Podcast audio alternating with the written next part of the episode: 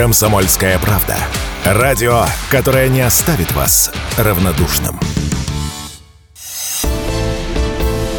«Экономика» с Никитой Кричевским – И снова здравствуйте. Это радиостанция «Комсомольская правда». У микрофона Мария Баченина. А рядом со мной, пусть и виртуально, но тем не менее рядом, доктор экономических наук, профессор Никита Александрович Кричевский. Никита, здравствуйте. Никита Александрович. привет. Да. Я сразу скажу... Слышно? Да, прекрасно слышно и даже видно. Никита Александрович, я сейчас буду себя вести э, как женщина, повстречавшая вас где-нибудь в магазине, и вы с ней соседи. И она знает, что вы экономист, и тут воспользовалась, соответственно, соседским положением и спрашивает вот примерно так. Никит, что происходит? Что происходит с валютами? Даже я услышала о таком. Куда катится мир? Точнее, это валютная биржа. Ну и так далее по тексту. Действительно, а что происходит? Я напомню нашим слушателям. Выше 93 э, долларов, э, выше 102 евро, э, ну и так далее. Может, там и юань еще, по-моему, там подрос, да? Никита Александрович. У вас вы... информация, Марья Сергеевна, выше 94 долларов. А, устаревшая. Спасибо вам большое. Ски... Это Никита Александрович так сделал, видите, специально скидывает мне скриншот, а потом в прямом эфире говорит устаревшая информация. Ну, потому что это же все меняется в режиме онлайн. Согласна, да. Где-то пару часов назад был 94,50, сейчас 94,10 плюс-минус. Ну, в общем, это всяко выше 94. Да, в любом случае так и есть. Так в чем проблема? Марья Сергеевна, вы представляете, я не знаю. Вы знаете, Никита Александрович, когда не знаешь, говори Пушкин. А, это вот правило русского Пушкин, человека. Да. Пушкин. Я а, говорю Пушкин. Да, я говорю, да. вот а мне вот Антон Германович дал объяснение, почему же вы не пользуетесь. Вот он же нам говорил. Про что, торговый баланс? Про девальвацию рубля, про продажи э. иностранцами активов в России и выводы валюты за рубеж. И мы с вами даже этого касались уже, а, по-моему, в прошлой не, не, программе. Там, там, все, там все было, Марья Сергеевна, давайте я отвечу, там все было несколько иначе. Антон Германович отвечал мне в первую очередь э, по поводу девальвации, о том, что якобы были какие-то крупные покупатели в конце июня, июля, и из-за этого произошел, а, произошел такой всплеск, скачок курса. А скачок. давайте слушателям скажем, а то ведь ну, кто-то кто не понимает, о ком речь. Министр финансов Российской Федерации Антон Германович Силуанов. То есть мы к нему обращаемся по имени-отчеству. Вот с Никитой да. Александровичем. Так. А, ну, мы потому что уважаем Антона Германовича. Вне да. всякого сомнения.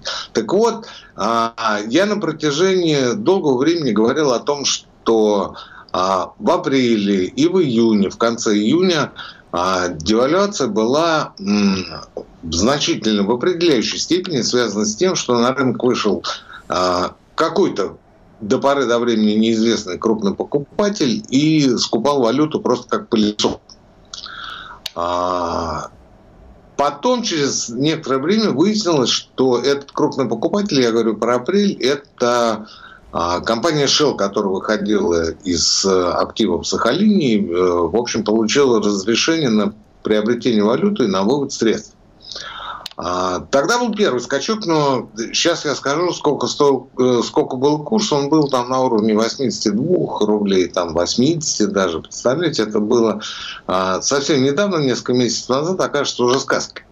Так вот, говорить о том же крупном покупателе мне дало основание то, что по статистике ЦБ, по статистике ЦБ, не по моим предпочтениям и предположениям, а по статистике, по аналитике, точнее ЦБ, в конце а, июня была ровно такая же ситуация. 40% рынка пылесосил один крупный покупатель. 40% рынка, 40% валюты было скуплено а, пока неизвестно неизвестным покупателям, но мы со временем его совершенно точно узнаем. А, как все тайно становится ясно. Пока по аналитике, повторю третий раз, Центрального банка, а не по моим предположениям, а, ситуация выглядит именно так. Антон Германович говорил о том, что такие, как Никита Александрович, не правы, потому что есть объективные показатели, например, сокращение и даже уменьшение в отрицательную сторону торгового баланса. Тут же мы с коллегами посмотрели а, статистику, аналитику по прошлым годам мы выяснили, что отрицательный торговый баланс, аналогичный нынешнему, ну, то есть превышение а, импорта над экспортом, да, Марья Сергеевна? Получается Я киваю, если вы не видите. Я, я киваю, вижу, да, вижу, да, вижу. да. Просто не хочу ну, перебивать. Вот это я, чтобы для учителей, воспитателей детского сада было понятно, откуда возникает отрицательный торговый баланс. А, импорт превышает экспорт. Так вот, ровно такая же история, минус 1,3 миллиарда долларов, была в 2020 году. Вот один в один, тоже 1,3 а, миллиарда долларов отрицательный торговый баланс. Но тогда никаких скачков валюты, как мы с вами помним, не было. Значит, проблема еще в другом. Один, да? Еще один да? нюанс. Еще один нюанс. А, все мы помним, как а, в конце 2014 года а, руководство ЦБ, истерично, у меня другого слова нет, а, взвинтило ставку с 11 до 17 процентов годовых. Вопрос, остановила ли это девальвация рубля в тот период? Ответ – нет. В 2015 году она развивалась еще большими темпами, чем в 2014. Я имею в виду начало. Наконец, третье.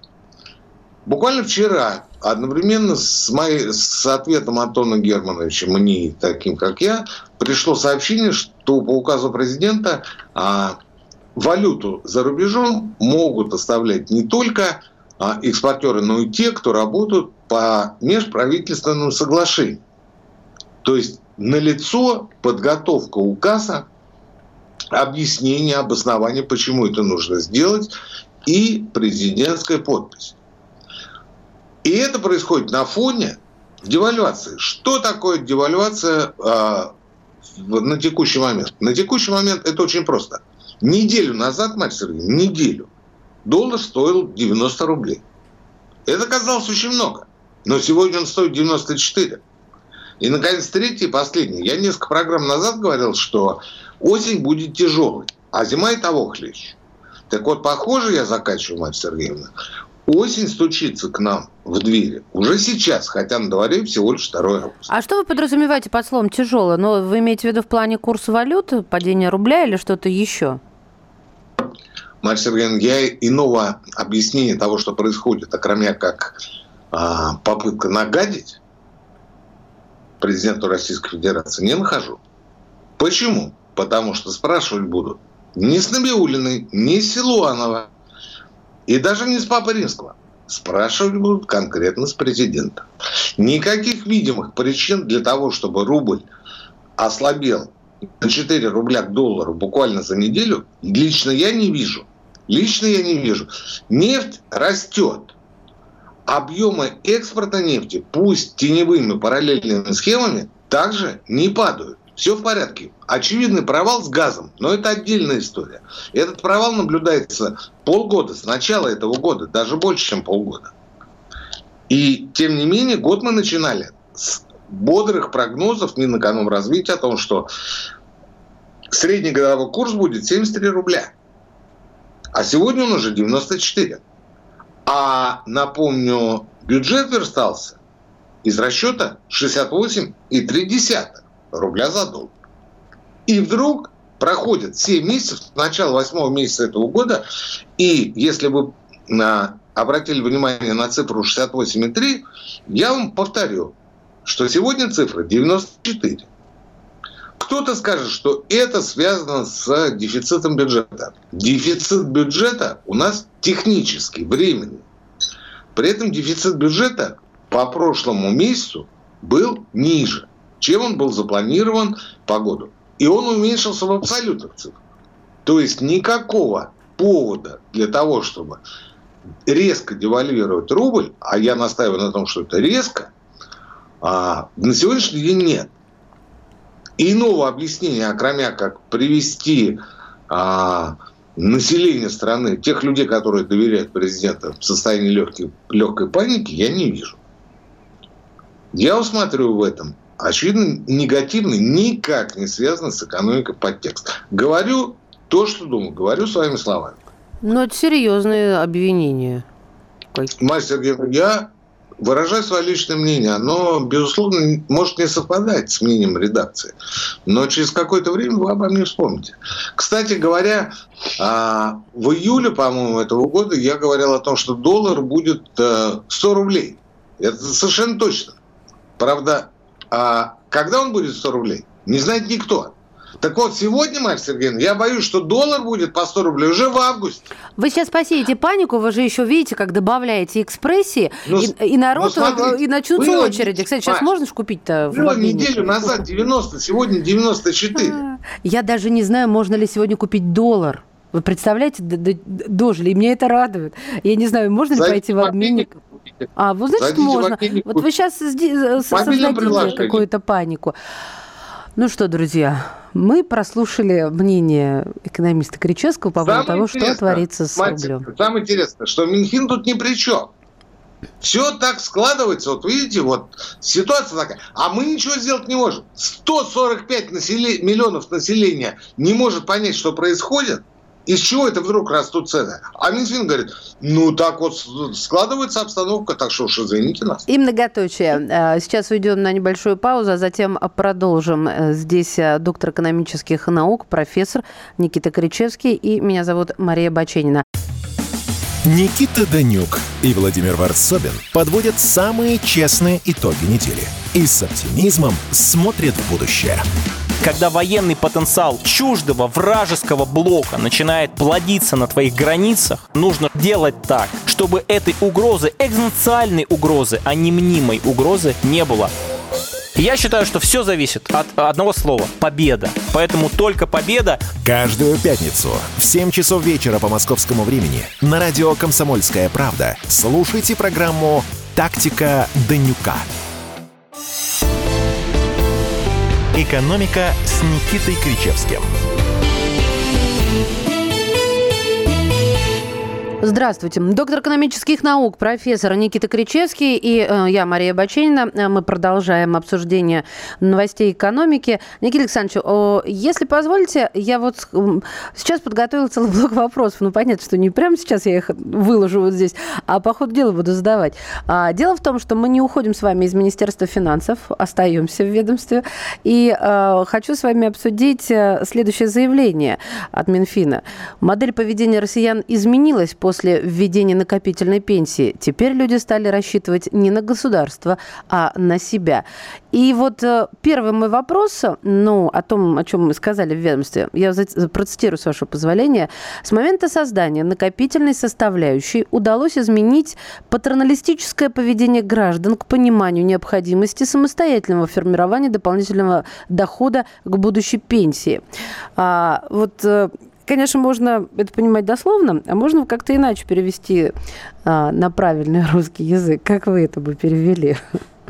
Марья Сергеевна, ну переводите на правильный русский. Я не знаю, как это дословно переводится. Нет, ну как, а, то, что, то, что теперь, в общем-то, как мне говорили когда-то родители, взятки гладкие с нас, вот, вот как-то так. Ну, то есть мы теперь тоже ни при чем.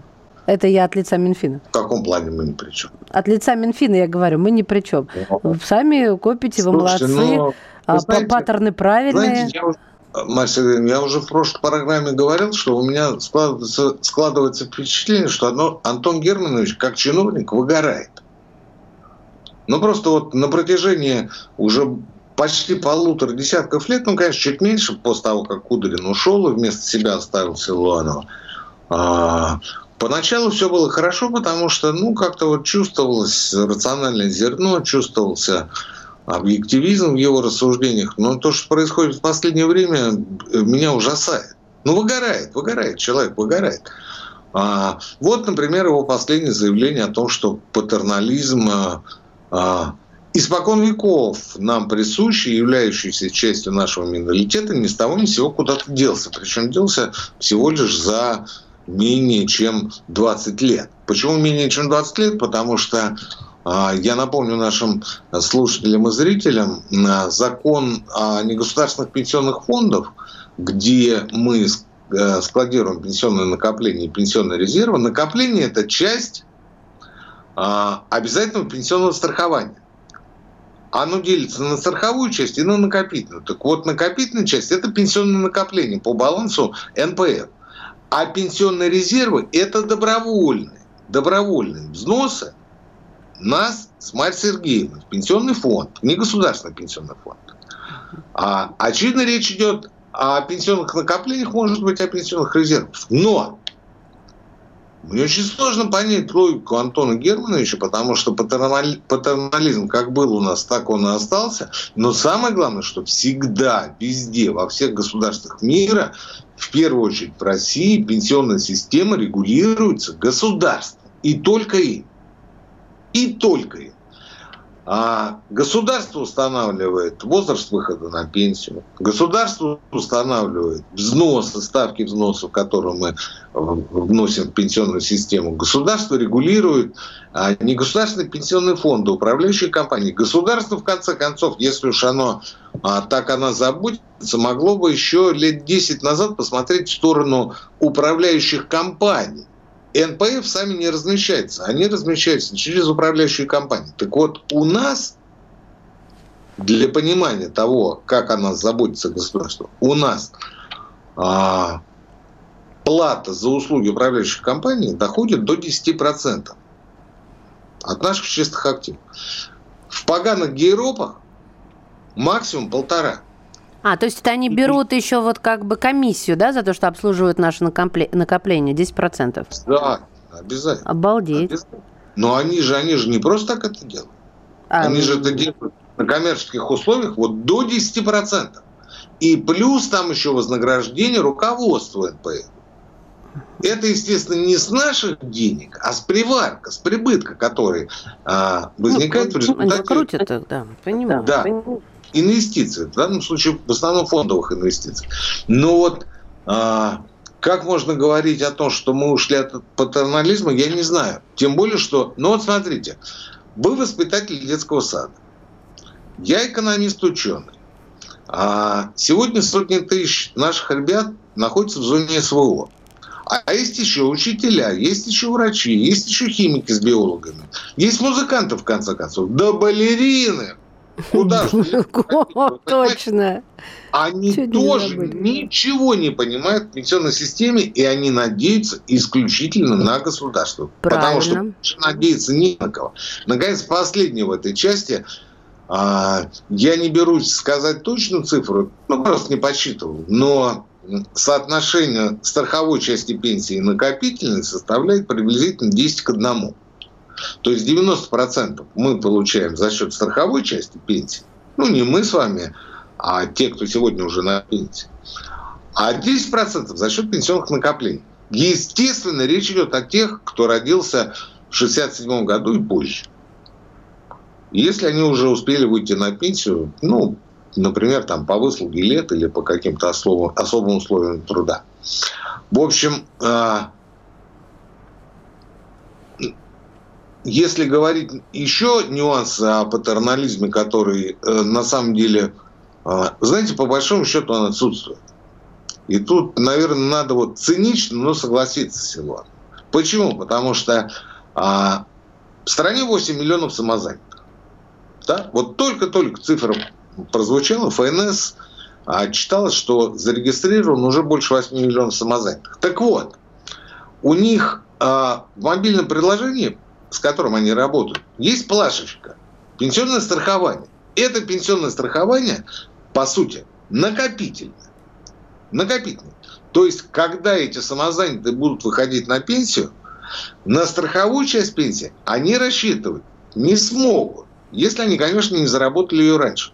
Да? Ну, потому что они же отчисляли только в накопление. Получится. У них будет социальная пенсия, и те самые пенсионные накопления, то есть порядка 10% от той суммы, которую они будут получать. Я не очень представляю, куда смотрит государство на протяжении всех последних пяти лет, когда а, существует институт самозанятых. А что тут, а вы, вы объясните, пожалуйста, в чем, а, в чем тут проблема или наоборот а, слишком, я вот не, не уловила. Вот самозанятые, да, социальное и, соответственно, то, что они отлич, отчисляют в накопление. И они будут получать слишком маленькую пенсию, вы хотите сказать? Или они что? не будут получать э, пенсию по старости, по возрасту, да, вообще. Вот Вообще. страховую часть у них не будет, вы про не это? Будет. Не будет. У них будут только пенсионные накопления и социальные пенсии. Размеры которые крайне невелики. Почему? Крайне. Потому что они отчисляли всю свою самозанятую жизнь взносы в накопительную систему. Можно отчислять в страховую. Можно. Самозанятый имеет право. Я говорю это на всю страну. Для этого вам надо лично, ножками прийти в отделение пенсионного фонда, повторяюсь, лично, не просто там где-то поискать в мобильном приложении, а лично прийти, лично написать заявление, что вы желаете в индивидуальном порядке отчислять определенную сумму, она небольшая, там менее 5000 рублей в месяц, менее 5000, ну где-то 3-4, а, в зависимости от региона. И после этого вам дадут реквизиты, которые вы вобьете в свою мобильную систему и будете ежемесячно платить. Если вы будете пользоваться исключительно мобильным приложением, то вы будете отчислять взносы в пенсионные накопления. А это выгоднее? Пенсионное накопление? Давайте, э, опять же, на цифрах. Ну, так, Марья Сергеевна, вы же любите, когда я бросаюсь цифрами. Значит, по итогам прошлого года, не буду называть НПФ, он принадлежит банку синего цвета. А, я, кстати говоря, являюсь там клиентом в этом НПФ. Так, что, Объявил... это, что это за скрытая реклама? Николай держите себя в руку. Не будем, не будем, не будем ничего. Mm-hmm. А, так вот, ну, вы сейчас, вы сейчас поймете, какая это скрытая реклама, и поймете, что это не реклама, а антиреклама. Так вот, по итогам прошлого года там э, начисление было, не ошибусь, если скажу, 1,3% годовых. Это очень маленькое. По-моему, выгоднее открыть вклад в каком-нибудь э, замшелом банке. А вы вот в запятой вклинились. Извините. Игорь Иванович Шувалов, который является хранителем пенсионных накоплений Молчунов, то есть госкорпорация ВЭБ объявил, опять же, если мне память не изменяет, 9,7. 9,7.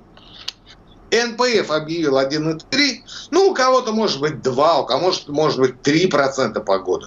А Игорь Иванович Шувалов, госкорпорация, объявил 9,7. Ну что, круто. Вот теперь, Марья Сергеевна, вот теперь, Марья Сергеевна, скажите, это была реклама или это была антиреклама?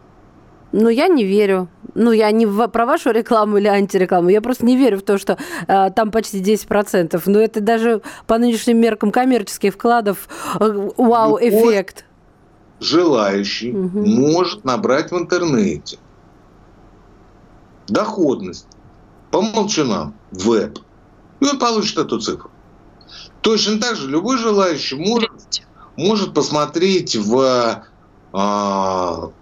опять же, через поисковик. Э, на сайтах, где указывается доходность по нескольким, сразу там по десятку, по 20 НПФ, и он убедится в том, что я опять был прав. Слушайте, ну я же это не из Я убеждаюсь все больше и больше, что нужно, я даже не знаю, выпустить какую-то методичку для балерин и воспитателей, как понимать пенсию и э, где хранить накопления. Мы сейчас уходим на небольшую паузу, да, потом вернемся.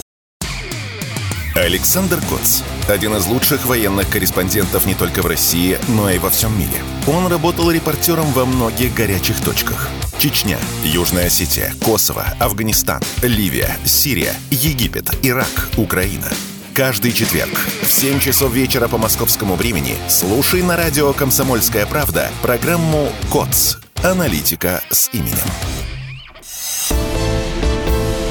«Экономика» с Никитой Кричевским – У микрофона Мария Баченина.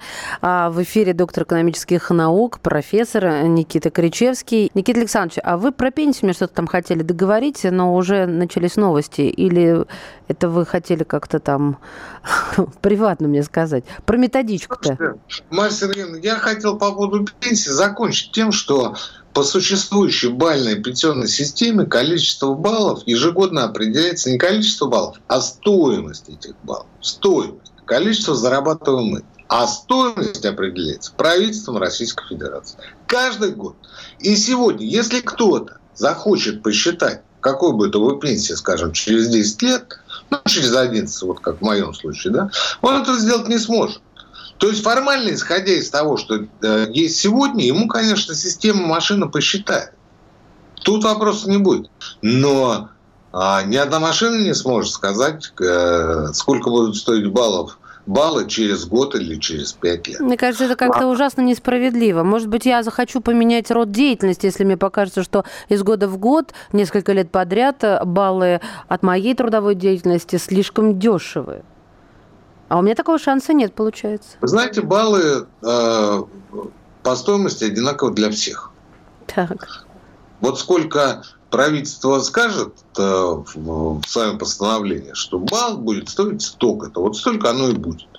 А, да? то есть мои баллы равны вашим баллам, да? О, это еще, более, это еще более несправедливо, Никита Александрович. Я Конечно. На Совете когда начинала действовать э, современная пенсионная система и принимались очень хорошие законы, там 166 167 ФЗ. Тогда был еще ныне а, поносимый полузабытый Михаил Зурабов. Он был председателем пенсионного фонда, и он был разработчиком этой системы. Она была очень хорошая, очень хорошая. По 2003 году профицит, то есть превышение доходов ПФР над расходами составлял 100 миллиардов рублей. Ого. Тех, а куда, тех, а куда тех. они пропали? А в 2004 году 66,5 миллиардов. А в 2005 а, Алексей Леонидович Кудрин в угоду своим а, друзьям, товарищам, так называемым олигархам, продавил снижение единого социального налога, был такой ЕСН, с 35,6% до 26% ровно. И основной удар по сокращению пришелся как раз на пенсионные взносы. Из 35,6 отчислялось 9,6 а, систему, 8% а пунктов убрали. И моментально пошел дефицит. Но тогда, если вы помните, а, власть э, была встревожена арестом господина Ходорковского да, и последующими судебными действиями для того, чтобы для того, чтобы подсластить эту пилюлю, да, так называемым олигархам, часть из которых уже ушла в мир, но часть убежала, некоторые вроде как остаются, но тогда они были хозяева страны, хозяева, понимаете, и власть покорно прогнулась и сказала, давайте вот снизим. Причем тогда все было хорошо, все было хорошо, и платили, и все было нормально. И это при том, что одна был дикий, и все равно был профицит, и все равно. А сегодня мы перешли к бальной системе. Тогда было понятно, сколько мы заработаем, сколько нам будет проиндексировано. Ну, про индексацию, конечно, было непонятно, но можно было посчитать, что через какое-то время по экспоненте мы можем заработать на такую-то пенсию. И мы жили, в общем-то, совершенно нормально, потому что пенсия зависела от наших взносов. А сегодня она зависит от воли правительства. То есть я к тому, что и бальная система была антисоциальной.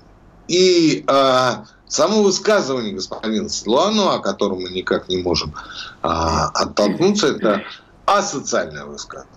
Асоциальное. Потому что, вы знаете, вот что в случае с девальвацией, а мы ничего сделать не можем. Ну, просто так совпало. Торговый баланс, там то все. То ли вы жрете много, то ли шмоток понакупили немерено. Черт вас знает. Понимаете? Мы для вас, козлов, подземные переходы построили. Вот в чем дело. Вот. А в этом случае он говорит, посыл такой, вы больше не надейтесь на государство. Я же с этого и начала. А вы мне говорите, как надейтесь переводить, Мария, как переводить? Себя. Я так и начала. С нас э, теперь взятки гладкие. Да, это очень обидно и неприятно. Ну, что это ж. не обидно и неприятно. Это на сегодняшний день данность, о которой нужно говорить, Марис. О которой нужно говорить. Потому что а отдельные члены правительства, вот, ну, у меня глубокое ощущение, что они реально не то чтобы выгорают, они уже всякие берега потеряли. Я очень надеюсь, что мы с вами поговорим еще об одном министре, который постоянно предлагает очень веселые инициативы. А закрывая тему самозанятым, я вам должен сказать, что а, господин Мишустин, который ставил у истоков налога на профессиональный доход, и я был лично свидетелем как это все продвигалось и корректировалось. Сделал самое главное, он дал нам экономическую свободу. Самое главное, он сказал, зарабатывайте сколько хотите, платите 4%, а дальше делайте все, что угодно. Ни отчетности, ничего. Для взаимоотношений с юрлицами 6. Все. Работайте. 8 миллионов человек.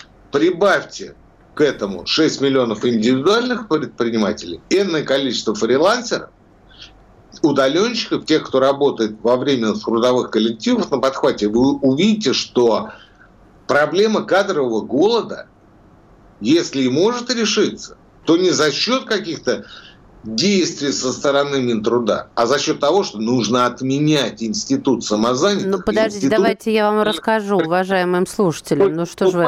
Ту самую свободу. Мне кажется, знаете, Кричевский решил переключиться на Антона Олеговича Котякова и сделал. Не, давайте хотя бы логично оттолкнемся от а, того заявления. А, ну, дело в том, что Минтруд назвал меры по борьбе с дефицитом на рынке труда. Предложил решение этого вопроса, то есть увеличить миграционные потоки, нам это, как всегда, нравится, да, ребят, и привлечь другие министерства. То есть, э, ребята, давайте давайте мозговой штурм устроим. Мы сами, видимо, не справляемся. Для снижения напряженности на рынке труда Минтруд принимает ряд мер, среди которых переобучение сотрудников для работы на предприятиях оборонно-промышленного комплекса, размещение вакансий на госпортале работы в России и субсидирование найма безработных. Это следует из письма замминистра труда Елены Мухтияровой, членом Российской трехсторонней комиссии. Ну и так далее и тому подобное. А, вот. а чем вам не нравится? Ну, пригнать еще больше рабочей Мастер, силы. Продолжайте, продолжайте читаете? Это вы из моего телеграм-канала Нет, Кричак, это я читаю ведомости сейчас, а это там, шуршу газеткой, а? Что уже делается простыми предпринимателями, коммерсантами для привлечения людей. А что уже делается? Ну, Марья Сергеевна, делается гораздо больше, чем предлагает Министерство труда. Гораздо больше. Я вот сейчас вот пытаюсь открыть а, это сообщение. У меня пока не сильно получается, но там, в общем, а, вы знаете, такое ощущение, что люди, люди а, прилетели, я не знаю, а, то ли со Средней Азии, то ли а, с какого-то Сингапура, то ли еще откуда-то, потому что а, предлагает то, что по большому счету или уже делается, или уже делается, или уже вводится вот-вот.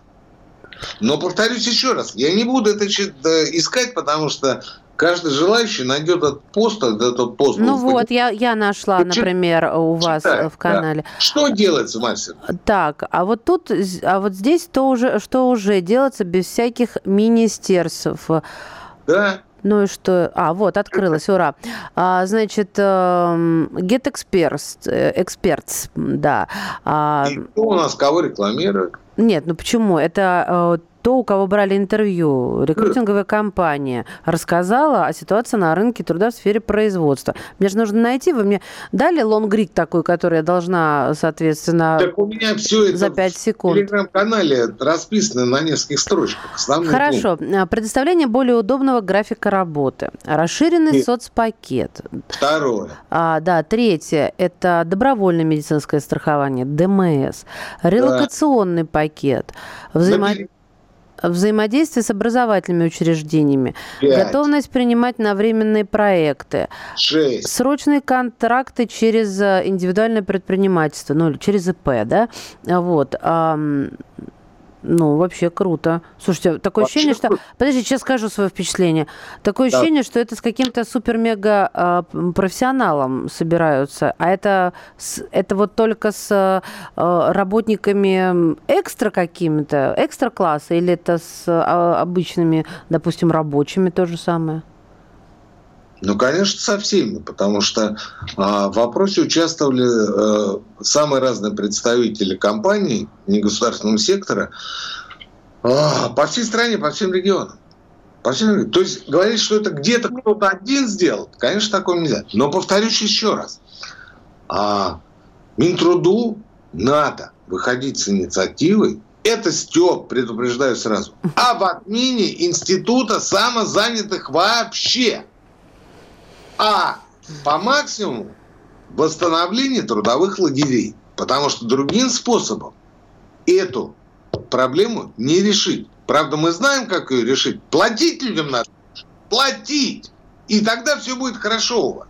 А не те копейки, которые вы им перечисляете. Я уже говорил, что по прошлому году доля а, ВВП прибыли компаний и заработной платы работников сравнялась. То есть собственники получают столько же, 10 секунд, Никита Александрович. Да, я поняла. А, Никита Кричевский в эфире радиостанции «Комсомольская правда». Мы вернемся через несколько минут.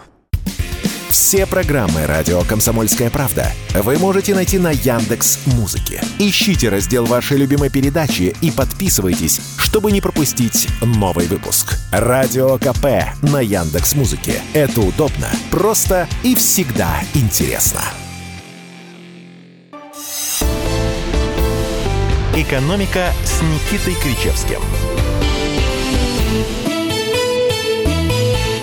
Экономика с Никитой Кричевским. А, Никита Александрович, скажите мне, пожалуйста, мы с вами сейчас, ну, это вот по вашему желанию, мы хотим а, продолжить э, про Антона Котякова и его уже ведомство, или все-таки а, перейдем к безотцовщине? Сейчас, сейчас люди такие, что? Психологическая программа, которую ведет Кричевский, это что-то новенькое? Это не психологическая программа, это тяжелейший удар по нашему менталитету, по русскому менталитету, инициированный самим государством приблизительно 20 лет назад, когда а, они начали, именно что они, у нас не спрашивали, когда они начали материально поддерживать матерей-одиночек, что, безусловно, делать нужно, обязательно и в больших размерах, и при этом не предложили никаких абсолютно пряников для молодых семей.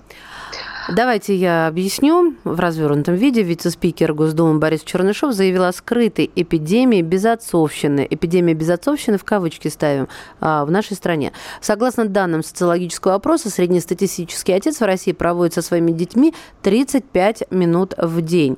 И а, далее следующее, что эту эпидемию безотцовщины 20 лет назад, как только что сказал Никита Александрович, назад запустило родное государство, когда решило по-либеральному поддерживать матерей-одиночек, в частности, повышенные пособия, запрет на увольнение, льготы по учебе, коммуналки и прочее. Ничего не предложив взамен тем, кто намеревался создать семью. Хотя бы элементарное семейное обложение по НДФЛ, когда заработанное родителями суммируется и делится не на двух человек, а на всех членов семьи. А молодые родители быстро смекнули, что воспитывать детей официально не вступая в брак куда выгоднее, чем иметь штамп в паспорте. Правда, что ли? То есть это я... А, как же мне себя назвать-то по-эфирному? Даже не знаю. В общем, Зачем же я это все сделала-то теперь? Никита Александрович. Ну, вы знаете, Марья Сергеевна, если исходить исключительно из материальных соображений, мы поступили неправильно. Ну, вот, и не знаю даже, как себя назвать, чтобы... Ой, уж совсем не грубо было. А что? А потом мы удивляемся, что треть новорожденных рождаются вне брака. А потом мы начинаем говорить о том, что нам нужно повышение рождаемости. А какая связь, а подождите, если вне брака они все-таки рождаются, то ну вот и рождаемость дальше. Что, что, что, что вас, вас волнует моральная сторона вопроса, законный брак или незаконный? То есть... Я много раз говорил, повторю еще раз. Наше русское общество глубоко морально. Глубоко. Морально и порядочно. Вот хоть вы режьте хоть вы режьте, но вся экономика последних 30 лет основана на аморальности. Почему народ протестует против основных положений этой экономики? Мы глубоко моральная нация. Но вам не и стыдно, вот, вот вы в своем телеграм-канале написали, Подожди, на Руси... Во... Да, да, да, ну я просто возмущена вот этим. Не надо возмущаться, подождите, спросите, у вас есть возможность. Хорошо. А, вы знаете, на Руси э, матерей-одиночек называли гулящими. Вот, вот, не стыдно, не стыдно, не стыдно. За Нет, вот. ну потому что так было веками. А, а матерям, молодым матерям позволяли не указывать отчество и, а, точнее, указывать отчество, какое им хочется, и не указывать отца до 70-го года, потому что это было эхо войны. После этого то положение отменили. А до 70-го года, пожалуйста, пиши хоть папу римского. И ребенка зарегистрировать, потому что мужиков не было. Но потом это отменили, все более-менее восстановилось. В 87 году была самая большая рождаемость за весь советский период 2,5 миллионов новорожденных. Кстати говоря, Два с половиной миллиона. А с чего это вдруг 87-й так выстрелил? Известно науке? Потому что потому что власть повернулась к людям лицом, потому что она начала ей говорить, и наш доверчивый народ ей тут же поверил. Тут же поверил. Он поверил в ее искренность, он поверил в то, что она становится отзывчивой, он поверил в то, что жалобы, которые мы посылаем на отдельных чиновников, доходят до получателей, и этих чиновников увольняют. Это же все было, вы должны это помнить, хоть и маленькое. Я-то это помню очень хорошо. А потом, с начала 90-х, нам начали в нашу патриархальную, глубоко порядочную страну начали насаживать те самые либеральные ценности, о которых я не устаю повторять вновь и вновь. Одна из этих либеральных ценностей – семья потом. Сначала карьера, сначала материальное положение, сначала обеспечься. И вообще тебе не обязательно жениться, выходить замуж. Живи так. В Европе так живут. И ты так. Так в Европе женятся на проститутках, которые работают в красных фонарях. И это считается нормальным, потому все, что... Всегда, она же... надо пересмотреть фильм подожди, «Красотка». Подожди. Она же платит налоги. Она же платит налоги, она на работу ушла. И это нормально для Европы.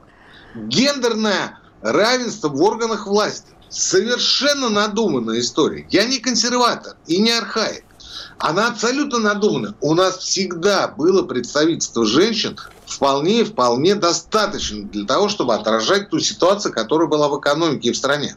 Но с переходом в постиндустриальную стадию женщин во власти объективно, не только у нас, во всем мире, стало существенно больше. Но это нужно было а, поднять на флаг и задать вопрос, а почему это у нас с вами так мало женщин? Ну, надо министра обороны бабу поставить 30-летнюю. А почему нет? Почему в нашей воевавшей стране и воюющей стране? Это вот эти сволочи говорили. И они предлагали, посмотрите на Европу. Вот они, молодые министры обороны, вот они, девушки практически. Наконец, третье, последнее. Мой родной, любимый, часто упоминаемый, не мной, кстати говоря, а либеральными светочами гомосексуализм. Серебренников, Гоголь-центр появился не на пустом месте. Его кто-то поддерживал. Поддерживали очень серьезные люди в самых высоких коридорах. Потому что они считали, что это самовыражение. А самовыражение приведет к расцвету демократии в нашей стране. Демократия.